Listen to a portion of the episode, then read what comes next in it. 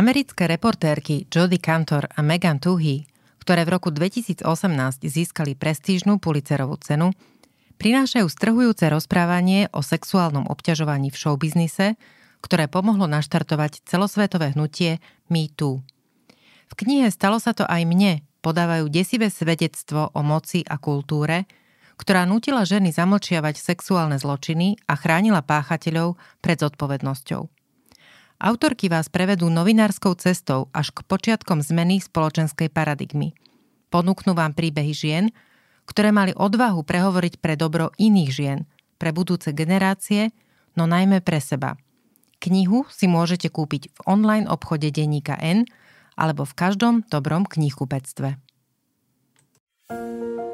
Počúvate epizódu podcastu V ženskom rode. Som jeho autorka Katarína Stričková a každý týždeň vám v ňom prinášam zaujímavé myšlienky a životnú skúsenosť inšpiratívnych žien medzi nami. Ďakujem vám za priazeň a za to, že v našej spoločnosti pomáhate šíriť ľudskosť, slušnosť a nádej. Katarína Olíková je dlhoročnou členkou klubu Železných matiek. Poznáme sa roky najmä vďaka sociálnej sieti – do štúdia sme sa posadili, aby vyrozprávala svoj príbeh, lebo, ako sama hovorí, je tu práve preto, aby ním pomohla a inšpirovala iných. Katka je totiž onkologická pacientka. V ženskom rode dnes predovšetkým o nádeji a láske. Onkologická diagnóza je niečo, čo obchádzame a k tvojmu príbehu som naozaj teda prikráčala postupne cez rozhovory s lekárkami a s psychologičkami, psychiatričkami a možno aj okľukov cez iné príbehy, ktoré hovorili o hraničných situáciách medzi životom a smrťou. A preto tu stojím s vďakou už vopred za všetko, čo povieš a kde všade nás pustíš. Práve preto, lebo by som chcela tvojim prostredníctvom osloviť všetkých tých, ktorá sa, ktorých sa takáto situácia týka. Či už osobne, pretože ju zažívajú uh, oni a oni uh, svojim žitím a bytím, alebo preto, lebo poznajú niekoho, kto v takej situácii je. Začnime teda úplne od začiatku. Kedy a ako si sa dozvedela o svojej diagnoze? Prvý moment bol v roku 2015, keď som si našla hrčku pod kľúčnou kosťou. A nenapadlo mi absolútne, teda, že by to mohlo súvisieť s rakovinou, lebo bolo to na takom veľmi nezvyčajnom mieste. Bolo to pred Vianocami a ja som si teda začala riešiť, už tá intuícia ma teda nejak nabádala, že choď, tak som vlastne išla k lekárom, začala som si riešiť sono a tieto veci a v podstate vďaka tomu, že naozaj boli lekári, ktorí boli a dvere otvárali tí ľudia, ktorých zrejme otvárať mali, tak v podstate veľmi rýchlo som bola zdiagnostikovaná a vlastne už v januári som bola operovaná, kedy mi vybrali tú hrčku s tým, že teda mi povedali, že je to rakovina prsníka, zhubný nádor. Mala som vtedy 37 rokov, myška syna dvojročného, takmer trojročného. A s tým, že teda je to ohraničené, nemala som ani metastázy, nemala som nič. Bola som v nultom štádiu. E, podstúpila som liečbu, všetko, čo sa dalo vlastne. Ak, akákoľvek dostupná liečba bola, tak som mala chemoterapie, mala som biologickú liečbu, mala som ožiare. To teda bolo prvé. To bolo prvé. Um, Liečila som sa, potom som vlastne chodila na kontroly. No a 5 rokov na to, o, už keď som si tak hovorila, že fajn, 5 rokov už by teda že mi aj mohli povedať, že nemusím chodiť na kontroly tak často, tak o, lekár, vysoké onkomarkery, okamžite CT, niečo sa deje. Takže to bolo rok 2020, január. Presne na dátum po 5 rokoch od tej prvej rakoviny, bolo to 20. januára. 2020, kedy vlastne ja som už za dve hodiny bola na CT a zistili mi, že mám metastázy na rôznych častiach tela. Mala som metastázy na pečení, na plúcach, na kostiach. S tým, že bolo to také, že lekár mi povedal, že 2-3 mesiace života mám pred sebou. Keď e, sa vrátim k tomu prvému momentu a tej chvíli, keď e, ti oznámili teda, že je to zhubný nádor, aké pocity tebou prešli? Aké myšlienky ti prešli hlavou? Ten úplne prvýkrát to bolo zvláštne, pretože mm, ja tým, že uh, nikdy som neverila na náhodu a tým, že vlastne pred tými Vianocami sa mi diali tie veci, že bol tam lekár, ktorý tam nemal byť, otvorili sa dvere, ktoré sa nemali otvoriť a tak ďalej, tak ja som tak nejak už podvedome sa pripravovala akoby na to, že keď mi v tom januári oznámia, že to bude zhubné, tak to nejakým spôsobom budem vedieť prijať. Uh, bolo to pre mňa akoby, jasné, že bol to šok, už potom aj v tom januári, keď mi to povedali, ale mám pocit, ako keby som sa nejak od seba odputala, ako keby som začala žiť život niekoho, na koho sa pozerám. Čiže v tom procese čakania si už ako keby bola predpripravená na to? Snažila som sa nejakým spôsobom. A dá ale... sa na to pripraviť? Nie. Nedá. Nedá.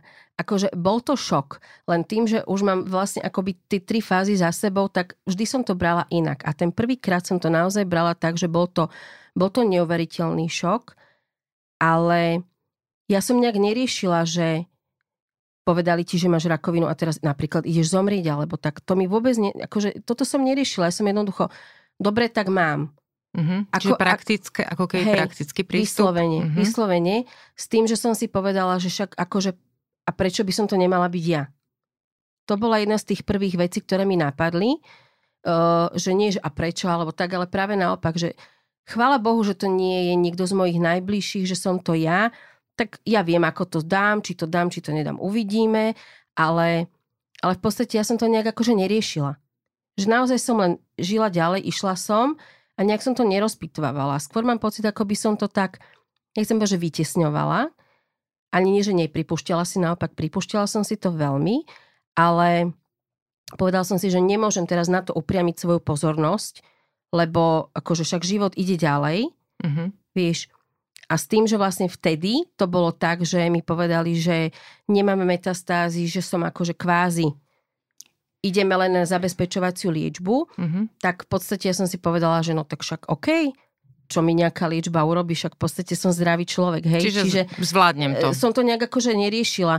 Nevieš, neriešila som, že či zvládnem mm-hmm. alebo nezvládnem, proste OK. Nechala som to tak. Otázka moja súvisí ešte s dvomi vecami. Jedna vec je, že by ma zaujímalo, a aká bola tvoja skúsenosť s tým, keď ti uh, lekári vlastne oznámili tú diagnózu, pretože ma zaujíma teda, ako, aká je tvoja skúsenosť. Mnohokrát uh, ľudia hovoria, že nie je to celkom zvládnuté zo strany lekárov alebo zdravotného personálu, aby dostatočne citlivo e, vedeli komunikovať s pacientkou alebo s pacientom. Čiže ma toto zaujíma. A druhá vec je, ma zaujíma, akým spôsobom si túto svoju diagnózu, tú situáciu komunikovala ty ďalej. Čo, či sa ti to dalo aké to bolo, čo sa týka tvojich najbližších, po prípade nejakého úzkeho kruhu ľudí, ktorí, na ktorých ti záležalo? Mm-hmm. No, ja som typ človeka a teda aj tých posledných 8 rokov ma to vybrusilo riadne. Ja som absolútne transparentná.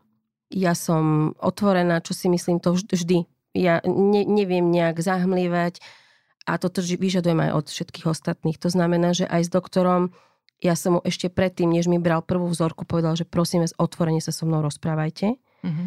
Čiže vlastne v deň, keď ma on už príjmal do nemocnice, až v ten deň ráno prišli výsledky a on mi vlastne povedal, že no, akurát sú to výsledky. A ja, že áno. A on, že je to zhubné. A ja, ja si pamätám, že pozrela som sa na ňo a povedal som OK. A on tak na mňa pozrel a že rozumiete, čo vám hovorím? Je, že áno, mám rakovinu. A viem, že vtedy obidvaja tak so sestričkou na mňa pozreli, že ako keby som... Ne, neboli si istí, že som pochopila, hej? Tak ja, že no však dobre, však ako ďalej, že, že čo ďalej. Dobre, tak mám. A bol veľmi zlatý, akože ja som mala naozaj šťastie na doktorov. o, vždy to bolo odkomunikované, ale tým, že ja som naozaj s lekármi sa snažila komunikovať vždy absolútne napriamo, tak ja som potrebovala počuť. Toto, toto, takto, takto sa veci majú, hej.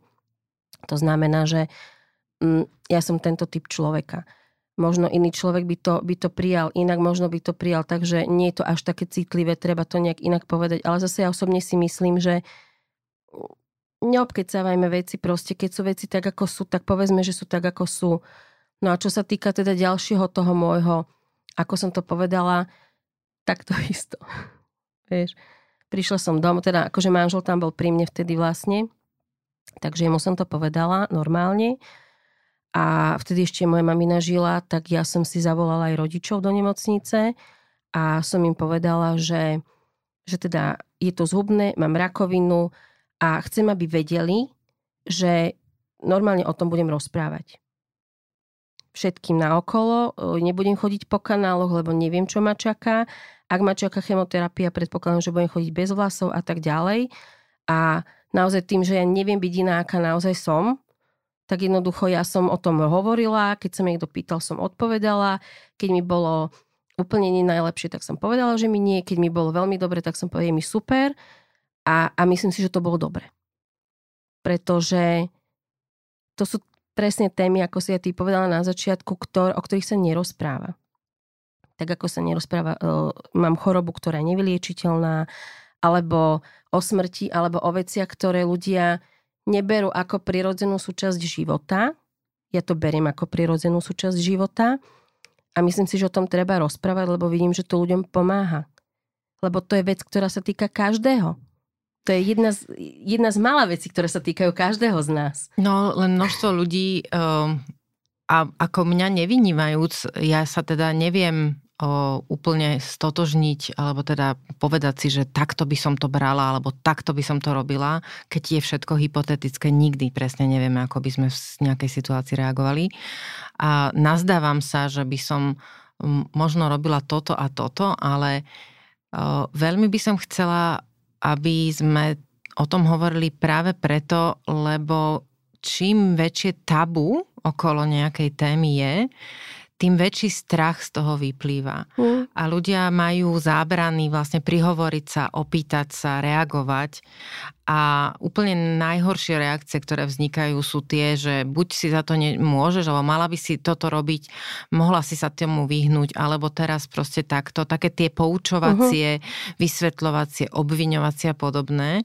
A je, možno by bolo dobre naučiť sa takej ako keby otvorenosti a mm, len prijaťu, len je to teória, preto sa teraz na seba pozeráme v tom štúdiu a uh, snažím sa sprostredkovať uh, ľuďom, ktorí nás počúvajú, ten pocit, že síce to môže byť veľmi veľká bázeň, ktorú uh, cítime, nechcem hovoriť strach, ale je možné ju emocionálne zvládnuť.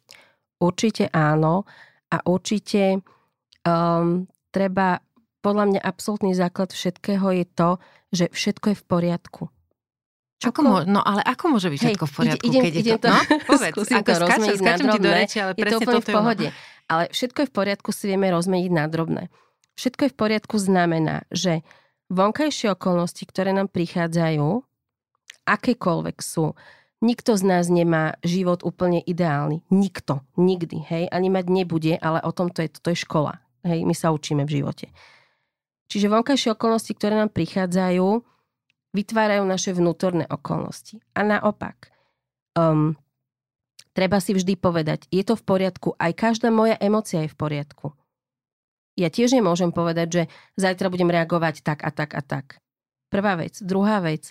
Nemôžem ja nikomu povedať, mala by si, mohla by si, pretože my sme každý tak individuálny a každý máme ten svoj život, tú svoju dušu, tú svoju cestu, že každý, ja poznám 500 ľudí, ktorí majú rakovinu a 500 ľudí berie tú rakovinu úplne inak, majú iný život, inak sa k tomu postavili a to je v poriadku. Čiže ja si poviem, ty zareaguješ nejak, mne sa to nepáči, ale to je v poriadku. Ty reaguješ, hej?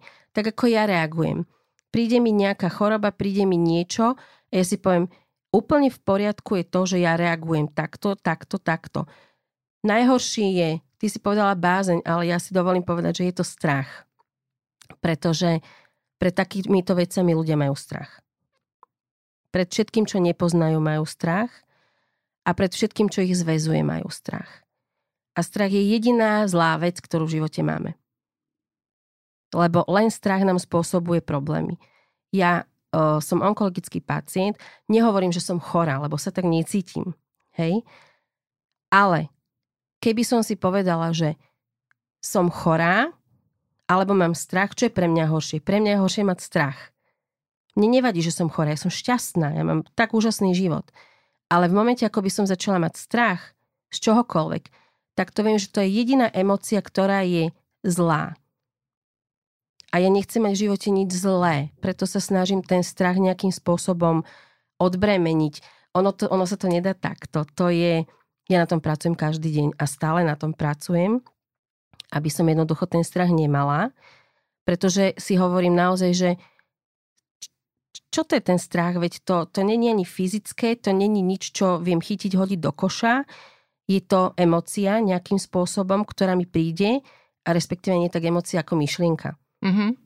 Hej. Ja s tebou súhlasím, ja som použila slovo bázeň preto, lebo ju stotožňujem, teda tú emóciu bázne stotožňujem s istým druhom pokory. Pre mňa je bázeň uh, niečo pozitívne, že v zmysle toho, že ja uznávam, že je niečo väčšie ako ja a pri tom strachu je, presne súhlasím s tým, že to je niečo, čo rovnako vnímam ako negatívne, ako to, čo ma uh, zväzuje, čo ma zamkne, čo mi znemožní vlastne ako keby vystúpiť a aj v tej situácii, aká je, prijať ju takú, aká je. Viem, že sme veľmi spirituálne teraz, ale ja si myslím, že za tých 5 rokov, takmer 5 rokov, čo robím tento podcast, som si e, veľakrát už veľmi hlboko uvedomila, ako veľmi aj ja sama som bola naučená uh, premýšľať uh, abstraktne niečo, uh, intelektuálne sa snažiť uchopiť, že boli pre mňa dôležité fakty a myšlienky.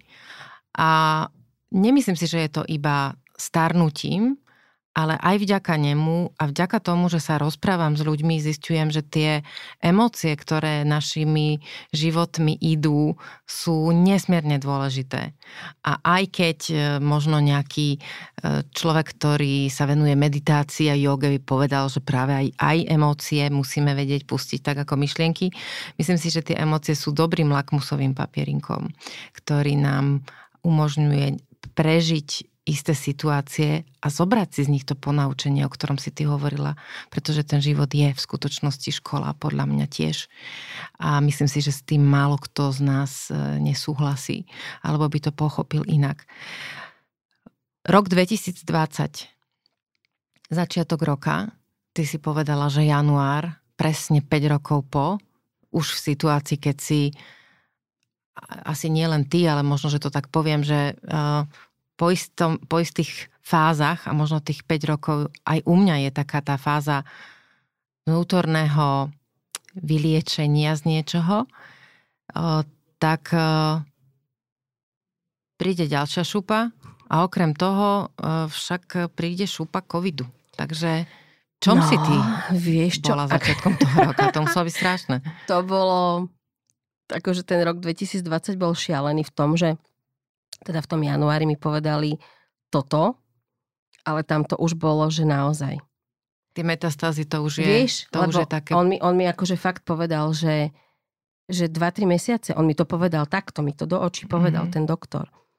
To není, že ideme len na zabezpečovaciu liežbu, to bolo, že proste hotovo, konec. Hej? No dobre, tak tam museli byť tie emócie šialené. Tam boli šialené emócie tam, a tam sa začali diať úplne, že veci vnútorné, aj vonkajšie, aj všetky. A zaujímavé na tom bolo, že teda my sme sa bavili o tom, že či vôbec liečba áno, nasadiť nie. Teda ja som sa ho to pýtala. On mi povedal, že urobíme punkciu z pečenia, aby sme zistili. A zistili sme vlastne, že aj na tej pečení, e, vlastne tej metastázy, ktoré mám, sú stále ten prsník. Čiže ty si mala metastázy z rakoviny z jedného nádoru ohraničeného, pre ktorý v roku 2015 nemal žiadne metastázy a v roku 2020 si ich mala kde všade? Pečeň, plúca, kosti. No. A, a teda on povedal, že, že je to tá istá rakovina, akože ten istý typ, ako bol pred tými 5 rokmi. A ja, že tak akože to je super, ne? A on, že to je super, že to není nový druh. A ja, že tak poďme do toho, ideme, skúsime nejakú liečbu alebo niečo. Takže nastavili sme liečbu a vlastne 10. marca, kedy som mala prvú liečbu, sa zatvorili školy kvôli covidu. tak ja som, ja som začala liečbu, chemoterapie. Miško ostal doma, ale bolo to úžasné. Lebo tým, že vieš, a už, už, už, som, už som išla sa nastavovať a naozaj som začala vedome pracovať na tom, že idem upriamovať svoju pozornosť na to, aby som mala radosť z vecí, z ktorých, ktoré proste mám okolo seba. Lebo človek si uvedomí, že potom som to pochopila, že ty ráno vstaneš z postele. Poprvé máš postiel, vstaneš, vieš sa postaviť na nohy. Veci, ktoré my berieme absolútne uh, ako súčasť života, prírod, automaticky, tak zrazu proste pre teba sú, že jej, ja som nemohla hýbať rukou a už môžem, aké to je super. A ja som si vlastne, keď Miško ostal doma, nepovedala, že COVID, ja neviem, nejaké strašiaky alebo čo, byť teda akože jasné, že sme to prežívali, ale ja som bola nesmierne vďačná za to, že Miško bol doma a keď som si povedala, že keď mám dva mesiace života pred sebou, tak s ním aspoň strávim viacej času. Rátala si tie dni? Mm, prvé dva. Prvé dva dní si rátala. Potom už mi bolo veľmi dobre. potom som naozaj, um, ja som za týždeň prešla, fakt, že za týždeň som prešla, mne sa potvárali dvere, um, mne sa potvárali obzory, ja som pochopila veľmi veľa vecí a mne sa až vtedy začali veci reálne uzdravovať. Nie počas tých prvých piatich rokov, kedy som si myslela, že ja, ako som ja teda akože strašne vyliečená, tak ale vtedy tam ešte bolo veľa ega, ale v tom roku 2020 to ego proste mi zmizlo a som pochopila naozaj, že život je úplne o niečom inom, ako o tom, aby som ja pozerala na seba a bola urazená, že niekto sa ma nepýta, ako sa mám a podobne. Čiže... Aj to sa ti dialo? Uh, áno, počas tej prvej rakoviny sa mi to dialo. Ja som bola veľmi urazená, pretože sa moji kamaráti prestali ozývať. A, a ľudia sa ma jednoducho nepýtali a oni tri mesiace sa na mňa úplne vykašľali, lebo ja som to samozrejme pochopila potom. Že? Hej? Ako Aj si preto, to pochopila? Preto hovorím, že treba o tom rozprávať, lebo ľudia nevedia, ako majú reagovať v týchto situáciách. Vôbec nevedia. Teraz to viem, už aj v tom roku 2020 som to pochopila, ale v roku 2015 som bola úplne urazená, lebo najlepšia kamarátka sa mi dva mesiace neozvala a ja som doma plakala, nie že mám rakovinu, ale že moja kamarátka sa na mňa vykašľala. A prečo si sa mi neozvala, hej? A ako ste sa dali znovu Vykomunikovali sme si to normálne. Ja som si a ona plakala doma, kamarát... lebo nevedela, že čo má? tak áno, tak ako, že oni tiež boli hotoví, len ja som to nevedela. Hej, lebo proste Kačena má rakovinu, ide umreť, si všetci mysleli, tak oni tam plakali a neozývali sa mi, lebo nevedeli, čo mi majú povedať. A ja som doma plakala nie preto, že mi bolo zle, ale preto, že ja ich chcem mať, aspoň SMS-ku mi napíš, že ako sa máš, alebo čokoľvek. A nikto. Otázka znovu. No. Predstav si, teda ja by som ti napísala SMS-ku a to sa ťa vážne môžem opýtať v takejto situácii, s takouto diagnozou, ako sa máš? Ty sa ma to musíš opýtať. Nie je to ako keby trápne, alebo ne, ne, vieš, že tá sms keď k tebe ide, ja už keby som ju písala, tak mám pocit, že vôbec, že čím vôbec mám právo sa ťa také niečo opýtať? Uh, ja, chcela som povedať, že máš povinnosť, mm-hmm. ale... No povedzme to otvorene. Ono je to, ono je to, vieš, uh, my sme tu na tejto zemi na to, aby sme boli súčasťou jedného celku. To není o mne, to není o tebe, to je o nás. A mňa musí zaujímať človek. To je jedno, či mi je blízky alebo mi je vzdialený. Ale keď viem, že niekto má nejaký problém, a ten človek mi napadne a, a chcem sa ho spýtať, ako sa má. Buď sa ho chcem spýtať, lebo mňa to zaujíma, alebo viem, že mu to spraví dobre, že to spravím preňho, nie pre seba, tak ja mu tú sms napíšem. Či mi on odpíše, či bude reagovať, to už je na ňom. Ale ja chcem, aby tí ľudia vedeli, že mi na nich záleží. Čiže tá otázka je vyjadrením myslím na teba, som Myslím tu. na teba, som tu, keby čokoľvek, vieš, naozaj stačí, že ako sa máš, alebo keby si čokoľvek potreboval, to je jedno, neviem. Uh-huh. Som tu, ale myslí to naozaj úprimne. A možno aj niekedy aj nemyslieť úprimne, ale urobiť to. Lebo Rozumiem. je veľmi dôležité, vieš, človek, ktorý má akýkoľvek problém, a teraz sa nemusíme baviť len o nás, o onkošoch, ale o komkoľvek, tak on naozaj, podľa mňa jediné, čo potrebuje mať, je mať nejaké to zázemie istoty, že je tu ešte niekto. Lebo, že nie je sám. Že nie je sám, lebo ty máš, máš čo robiť sám so sebou, so svojimi fyzickými vecami, kedy ti nie je dobré, nehovoriac o tých psychických veciach. A už len to vedomie, že je tu niekto, kto na teba myslí. Mne napríklad, ktorý sa strašne veľa cudzích ľudí začalo ozývať, ktorých som vôbec nepoznala a vedeli, že teda týmto si prechádzam, tak sa mi začalo ozývať a bolo to veľmi príjemné, ale naozaj opakujem, že nie je to ani trapné, nie je to ani ubohé, nie je to ani neviem aké, keď ty máš záujem od človeka, však čo môže byť viac, ako mu to dať najavo chcem vedieť, ako sa máš, alebo len chcem, aby si ty vedel, že som tu. Keby čokoľvek bolo treba. Ty vyšleš, vyšleš tú správu a už ako sa s tým človek vysporiada, lebo nie každý chce o tom rozprávať, hej? Ale ver mi, že tomu človeku to pomôže. Aj keď nezareaguje, aj keď neodpíše, aj keď nič, ale vie, že je tu niekto, kto ťa má v mysli, alebo v srdci, alebo niekde. Čiže keď si v tej druhej fáze začala prichádzať na to, že teda tvoje ego nie je až také dôležité a že sme tu pre niečo iné a užívať si každý deň, to sa až tak náročne počúva, akože smejem sa, ale musím úplne otvorene povedať, že mám aj slzy v očiach.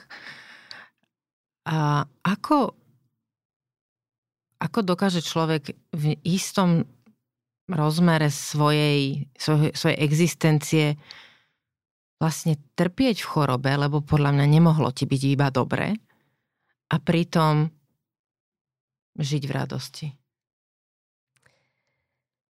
Um, každodennou prácou a hlavne, um, ja si myslím, že už som, už som bola v tom štádiu, kedy, ako vnútorne v tom štádiu, že som si povedala, že už, už stojíš na to priepasťou a už akoby aj ideš do nej spadnúť.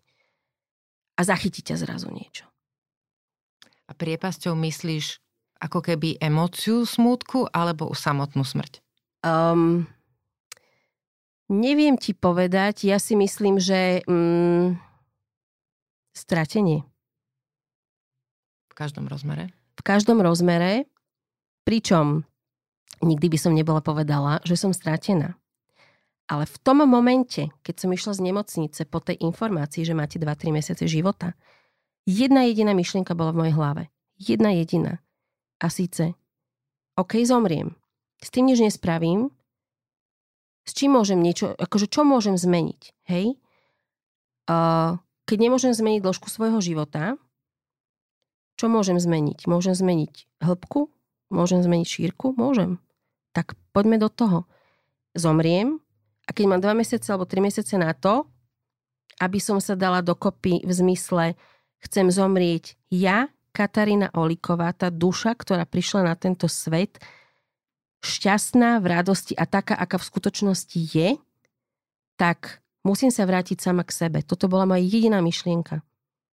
Vôbec som, akože smrť neriešila, ale som si povedala, že veď aký je zmysel toho všetkého aby tá duša bola v radosti a aby bola sama sebou. Preto hovorím, že čo sa teraz budeme hrať a tváriť a byť netransparentný a neviem čo, však ty si ty. Však buď ty tebou. Keď chceš plakať, pláč, keď chceš kričať, krič, keď chceš nadávať, nadávaj. Proste buď ty sebou, na to si človek a na to si tu na tomto svete. Čiže ja som povedal, že OK, zomriem. Dobre, však keď mám tak čo, hej? Fakt, že s tým nič nespravím. Ale chcem sa nejakým spôsobom sama k sebe vrátiť. Táto myšlienka mnou prenikla úplne, vôbec som nevedela, čo to znamená. Vieš, a, ako na to, čo mám spraviť a tak, hej. Ale myslím si, že už len to, že som sa naozaj otvorila a absolútne, absolútne odovzdala. Že absolútne odovzdala. Tak začala som vnímať, vidieť, počuť, pociťovať. Začali mi chodiť do života ľudia, ktorých som predtým nevidela. Začali mi chodiť veci, ktoré som predtým nevnímala a, a vedela som, že tak a teraz sa to pekne skláda. Že som naozaj bola tak otvorená všetkému. Je to, je, je to už teraz veľmi, že láska. Mm-hmm. Hej? Že, že jednoducho som si povedala, nebraním sa absolútne ničomu. Čo má byť, to bude. A naozaj to, čo som kedysi čítala, to, čo som kedysi počula, tak ja som to začala žiť. Ale že žiť, že 24 hodín 7. Hej. A prešli 3 roky, stále som tu, síce sa ešte veci medzi časom nejaké udiali, ale...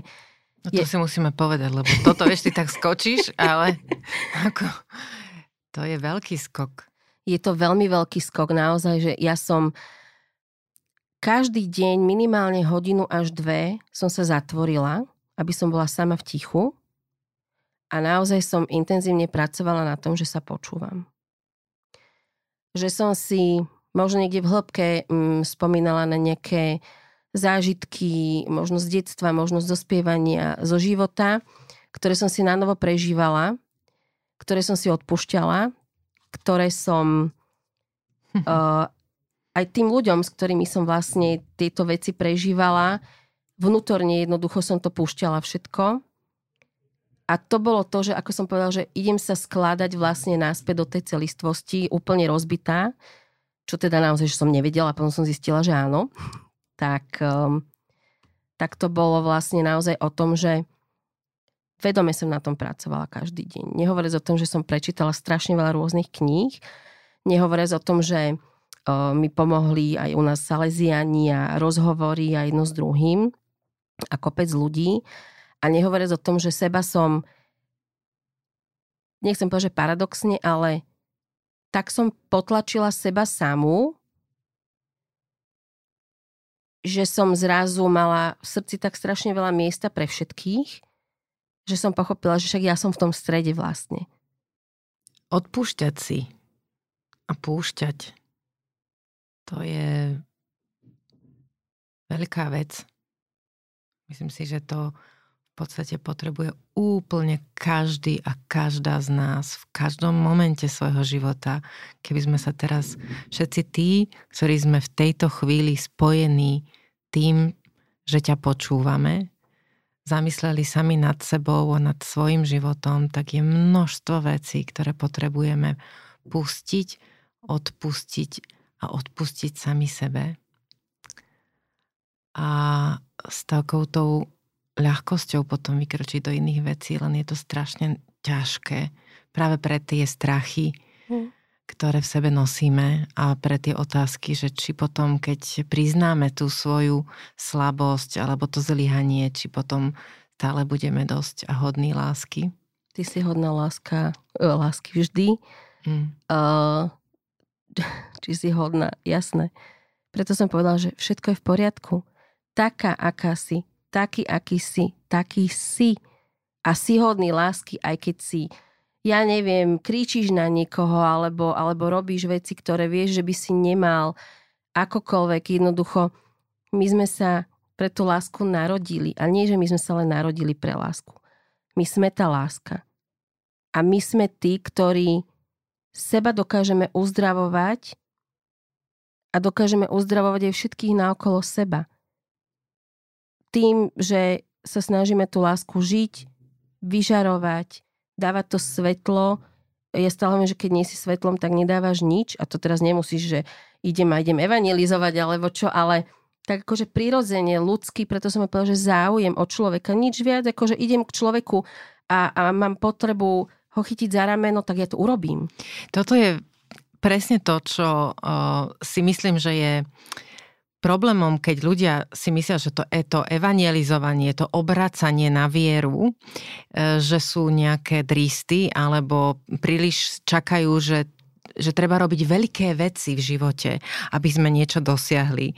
A pritom e, páči sa mi, ako hovoríš o tom, že v tom momente svojej vlastne najväčšej zraniteľnosti a krehkosti, čo už ním môže byť ako to, že ti niekto oznámi, že do dvoch, troch mesiacov zomrieš, prídeš na to, že tie najmenšie gestá v živote, to, čo by sme vlastne prehliadli alebo považovali za úplne nepodstatné, ako je napríklad opýtať sa niekoho, ako sa máš. Alebo povedať mu, som tu pre teba že toto je vlastne tá evangelizácia, Presne toto tak. je tá láska medzi ľuďmi. Mm. Toto je to, lebo sa to môžeš spýtať naozaj kohokoľvek. Kohokoľvek a, a opakujem, že mm, ľudia sa naučili, z časti chápem, z časti uh, hovorím, že nerobte to, nosiť masky a, a, a, a tváriť sa a, a povedať si, veď uh, keď, keď budem takáto, tak sa nebudem páčiť, alebo čo si niekto bude myslieť, a to ti môže byť jedno No myslím si, že, Ty... na, že za, od toho závisí, aký budeme v živote šťastní a Ale úspešní. no nie. To závisí iba od teba, od nikoho iného. To je, vieš, uh, bol taký citát, ja už si to presne nepamätám, ale akože uh, toto je len uh, búrka, ty si počasie, proste ukludní sa a tak, hej, že toto to slnko je aj za tými mrakmi a ty si, ty si ty.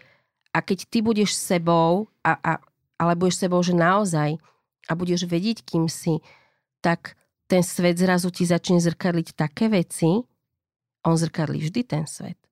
Vždy zrkadlí. Keď si povie, že stretávam samých, neviem ako to povedať slušne. No idiotov podľa mňa Dobre. môžeme povedať. tak e, nechcem povedať, že OK, tam asi niečo nebude úplne OK s tebou, ale čo vysielaš, to príjmaš. Hej? Je to v poriadku. Ale už keď je toho veľa, tak uh, hovorím, zrkadlo, jednoducho, keď dávaš tmu, dostaneš tmu. Keď dávaš svetlo, dostaneš svetlo. Keď dávaš radosť, dostaneš radosť. Jasné, vždy ešte sú nejaké pokusy tam, že a táto je moc šťastná, to je nejaké divné, ona na niečom fičí, alebo tak, tak poďme ju urobiť zle. Ale už ty, keď vieš, kto si a nepotrebuješ mať masky a, a idem neviem kam a dám si Mickey Mouseovské tričko, tak ja vôbec neriešim, že ľudia sa na mňa pozerajú, ty vole, ona má 45 rokov a nosí Mickey Mouse. No a čo? Hej? Však a prečo nie? To som ja? Máš s tým problém? Čo, ty, ty ho nenosíš? Vieš? Čiže Nepotrebuješ už... ostatných ľudí, aby potvrdili, kým Presne, si. ty mm-hmm. už vieš, kým mm. si. A ďalšia vec, nie len, že ty keď vieš, kým si, ale keď vieš, čo dokážeš tým, kým si. A to není len o mne. To je o každom.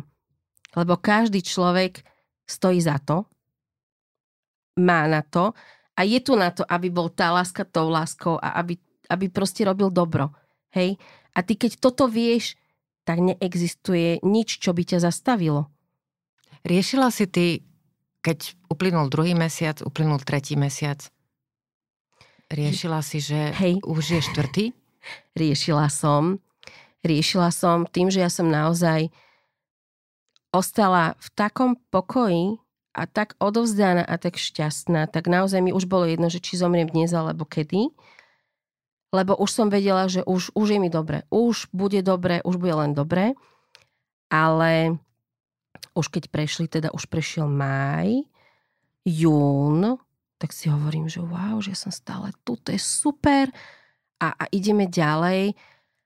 A, a dokonca sme si nejaké veci s manželom naplánovali, čo teda akože on povedal, že chce, ja som povedal, že neviem, nie som si úplne istá, že on, on, že on sa chce dať pokrstiť, tak sme začali akože tieto veci riešiť.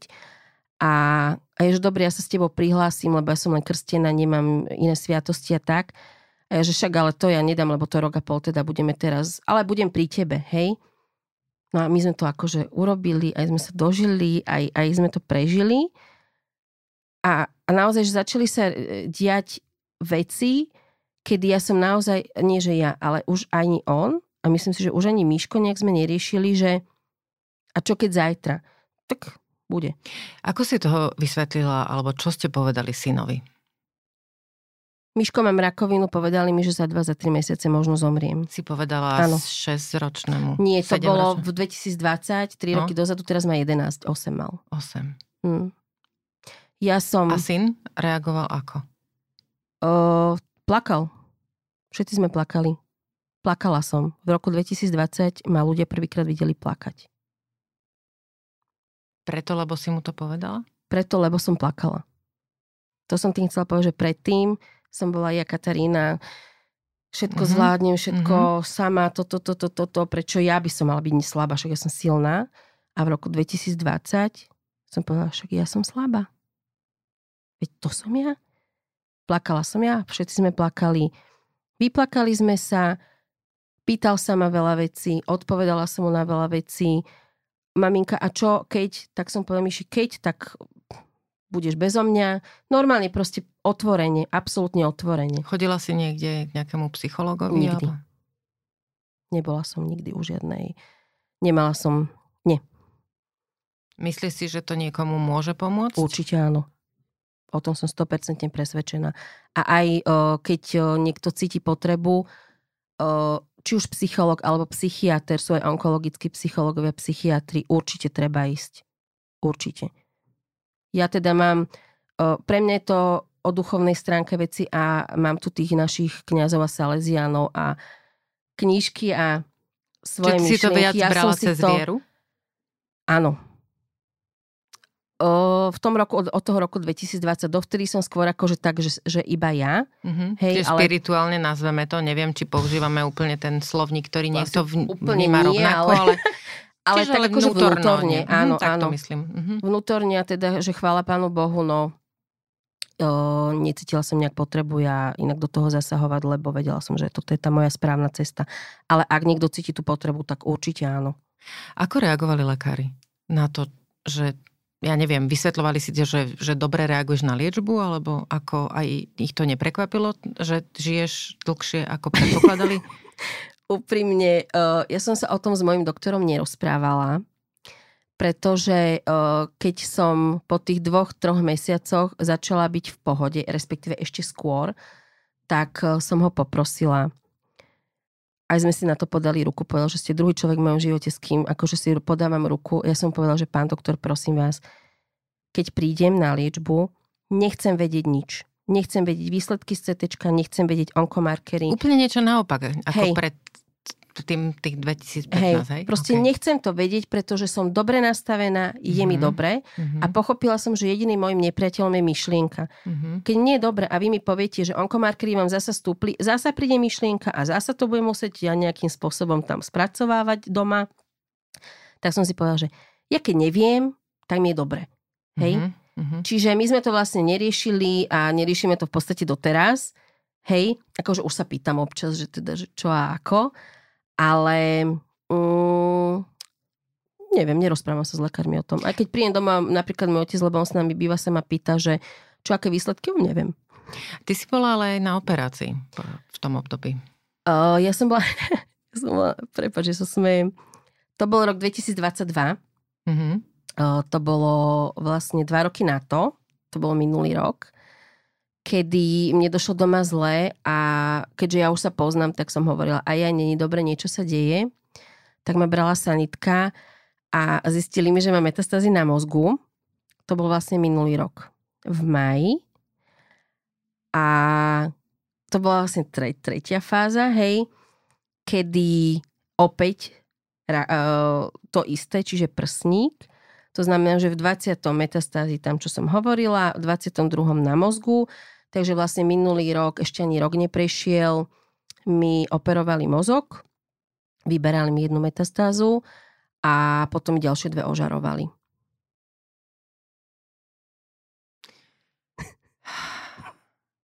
Prepač, že sa smejem, len mne to je také, no, že vždy, vždy prídu nejaké veci a ja som fakt, ja by som to nevymenila. Je to zvláštne, ale za tých, môžem povedať, že 8 rokov, ale v podstate tie posledné 3 roky boli také akože naozaj veľmi intenzívne s veľmi takými turbulentnými vecami, um, kedy naozaj, že v podstate jedenkrát aj druhýkrát, vieš, operácia mozgu, toto, To Čiže naozaj si sa už... nemusela z nej prebrať. No jasné, že nemusela. A som sa prebrala. A keby som sa neprebrala, tak sa nepreberiem. Si vzdorovitá. So, vieš čo, môj, môj doktor povedal uh, raz, že ja to beriem ako výzvu.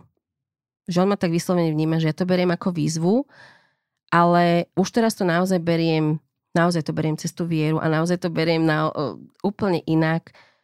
Odovzdaná som hovorím, dobre, však dávaj, keď akože, vieš, ja to vnímam tak, že mám tu poslanie. Naozaj to vnímam tak. Že zmysel mojej choroby je ten, a myslím si, že aj toto je toho svedectvom, že ty si ma sem zavolala, aby som rozprávala. Či mám pravdu, či nemám pravdu, či si niekto z toho vezme, to už je na tých ľuďoch, ale ak to má niekto počuť, komu to niečo dá, tak to bude počuť. A naozaj cítim, že mám to poslanie, mám ich niekoľko, ale jedno z tých poslaní je to, že ja si mám prežívať tieto veci, do akej miery ich zvládnem, to vie len pán Boh a on to vie a ja to príjmam. A mám tu byť na to, aby som povedala, ukázala a aby som naozaj povedala, že je to v poriadku, si človek, ktorý stojí za to, si človek, ktorý je milovaný, každý jeden z nás, si láska a zvládneš všetko. Nesmieš pochybovať. Si na to, aby si dával pokoj, lásku, dobro, svetlo. Nie si trapný, nie si neviem čo. Na to som tu. Aby každý jeden vedel, bez ohľadu na to, čo spravil, či plánuje, neplánuje, alebo čo, že naozaj každý z nás je tým svetlom a každý z nás je tou láskou a každý z nás je milovaný, bez ohľadu na čokoľvek. Ja som si tu napísala poznámku, že pre niektorých ľudí môžeš byť vlastne dôkazom účinnosti modernej liečby, účinnosti toho, čo vedci a vedkyne naozaj, že desiatky rokov v laboratóriách e, robia a skúšajú. Po tebe e, už viem, že budem nahrávať podcast práve o tom, o experimentálnej liečbe. Čiže úplne vedecký, logický, faktografický prístup. Páči sa mi ale a práve možno aj tým, že sama som taká, e, vždy dávam aj tú čiarku a to ale.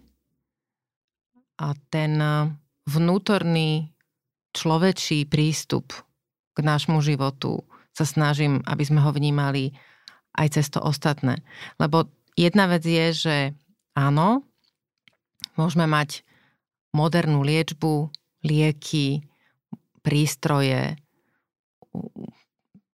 umelú inteligenciu, proste všetko to, čo vymýšľame ako ľudstvo, ale pokiaľ budeme predlžovať život, ktorý vo svojej podstate bude fádny, zameraný iba na prospech jedného človeka, iba na seba samého, iba na niečo, čo nás oddeluje od druhých. Naopak a nespája nás s ostatnými tak otázka je, že či ten život stojí za to, aby bol tak žitý. No, na no. to už nech si odpovie každý. Katka, veľmi pekne ti ďakujem za dôveru, ktorú si mi vložila na začiatku tohto podcastu do rúk a do srdca. Veľmi si to vážim. Ja ďakujem za pozvanie. A ak dovolíš, tak na záver by som ešte vytiahla takýto svoj ošuchaný papierik, 5-ročný. Čo skoro 5-ročný, ja to tak pripomínam, aby som si to zažila, že vlastne budem mať v septembri výročie. Vidíš, a to je zase tých mm. uh, takéto uh, taká okruhlina. Aká je tvoja najlepšia metóda na budovanie priateľstva? Záujem. Aký je zmysel odpustenia? Záujem. Čím by si bola, keby si nebola tým, čím si? Bola by som vždy sebou. A posledná, ktorý deň svojho života, alebo ktorý moment svojho života by si si chcela prežiť ešte raz? Každý.